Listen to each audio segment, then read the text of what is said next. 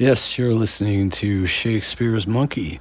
Today's date is Wednesday, August 17th, 2022.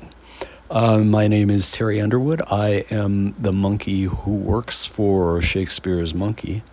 And I'm here to read a poem for you, fresh off the press. This is going to be the first of two. I'm going to do two today. I just can't restrain myself. Um, I mentioned in an earlier uh, poem that I felt as if I needed marriage counseling with my country. And um, this uh, poem is in that vein. It's called The Taint Test. Some tests come out negative when the truth is just the opposite. The taint test is one of those. Liz Cheney lost her primary, but she won a profile in courage.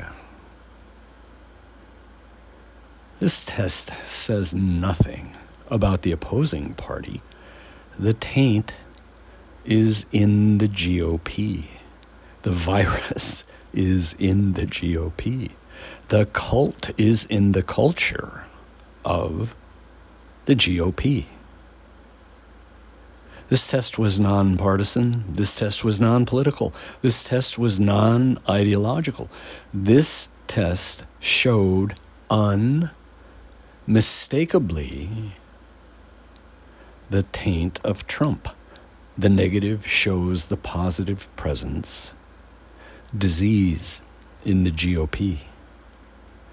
Twist it any way you can. It has nothing to do with them damn dems.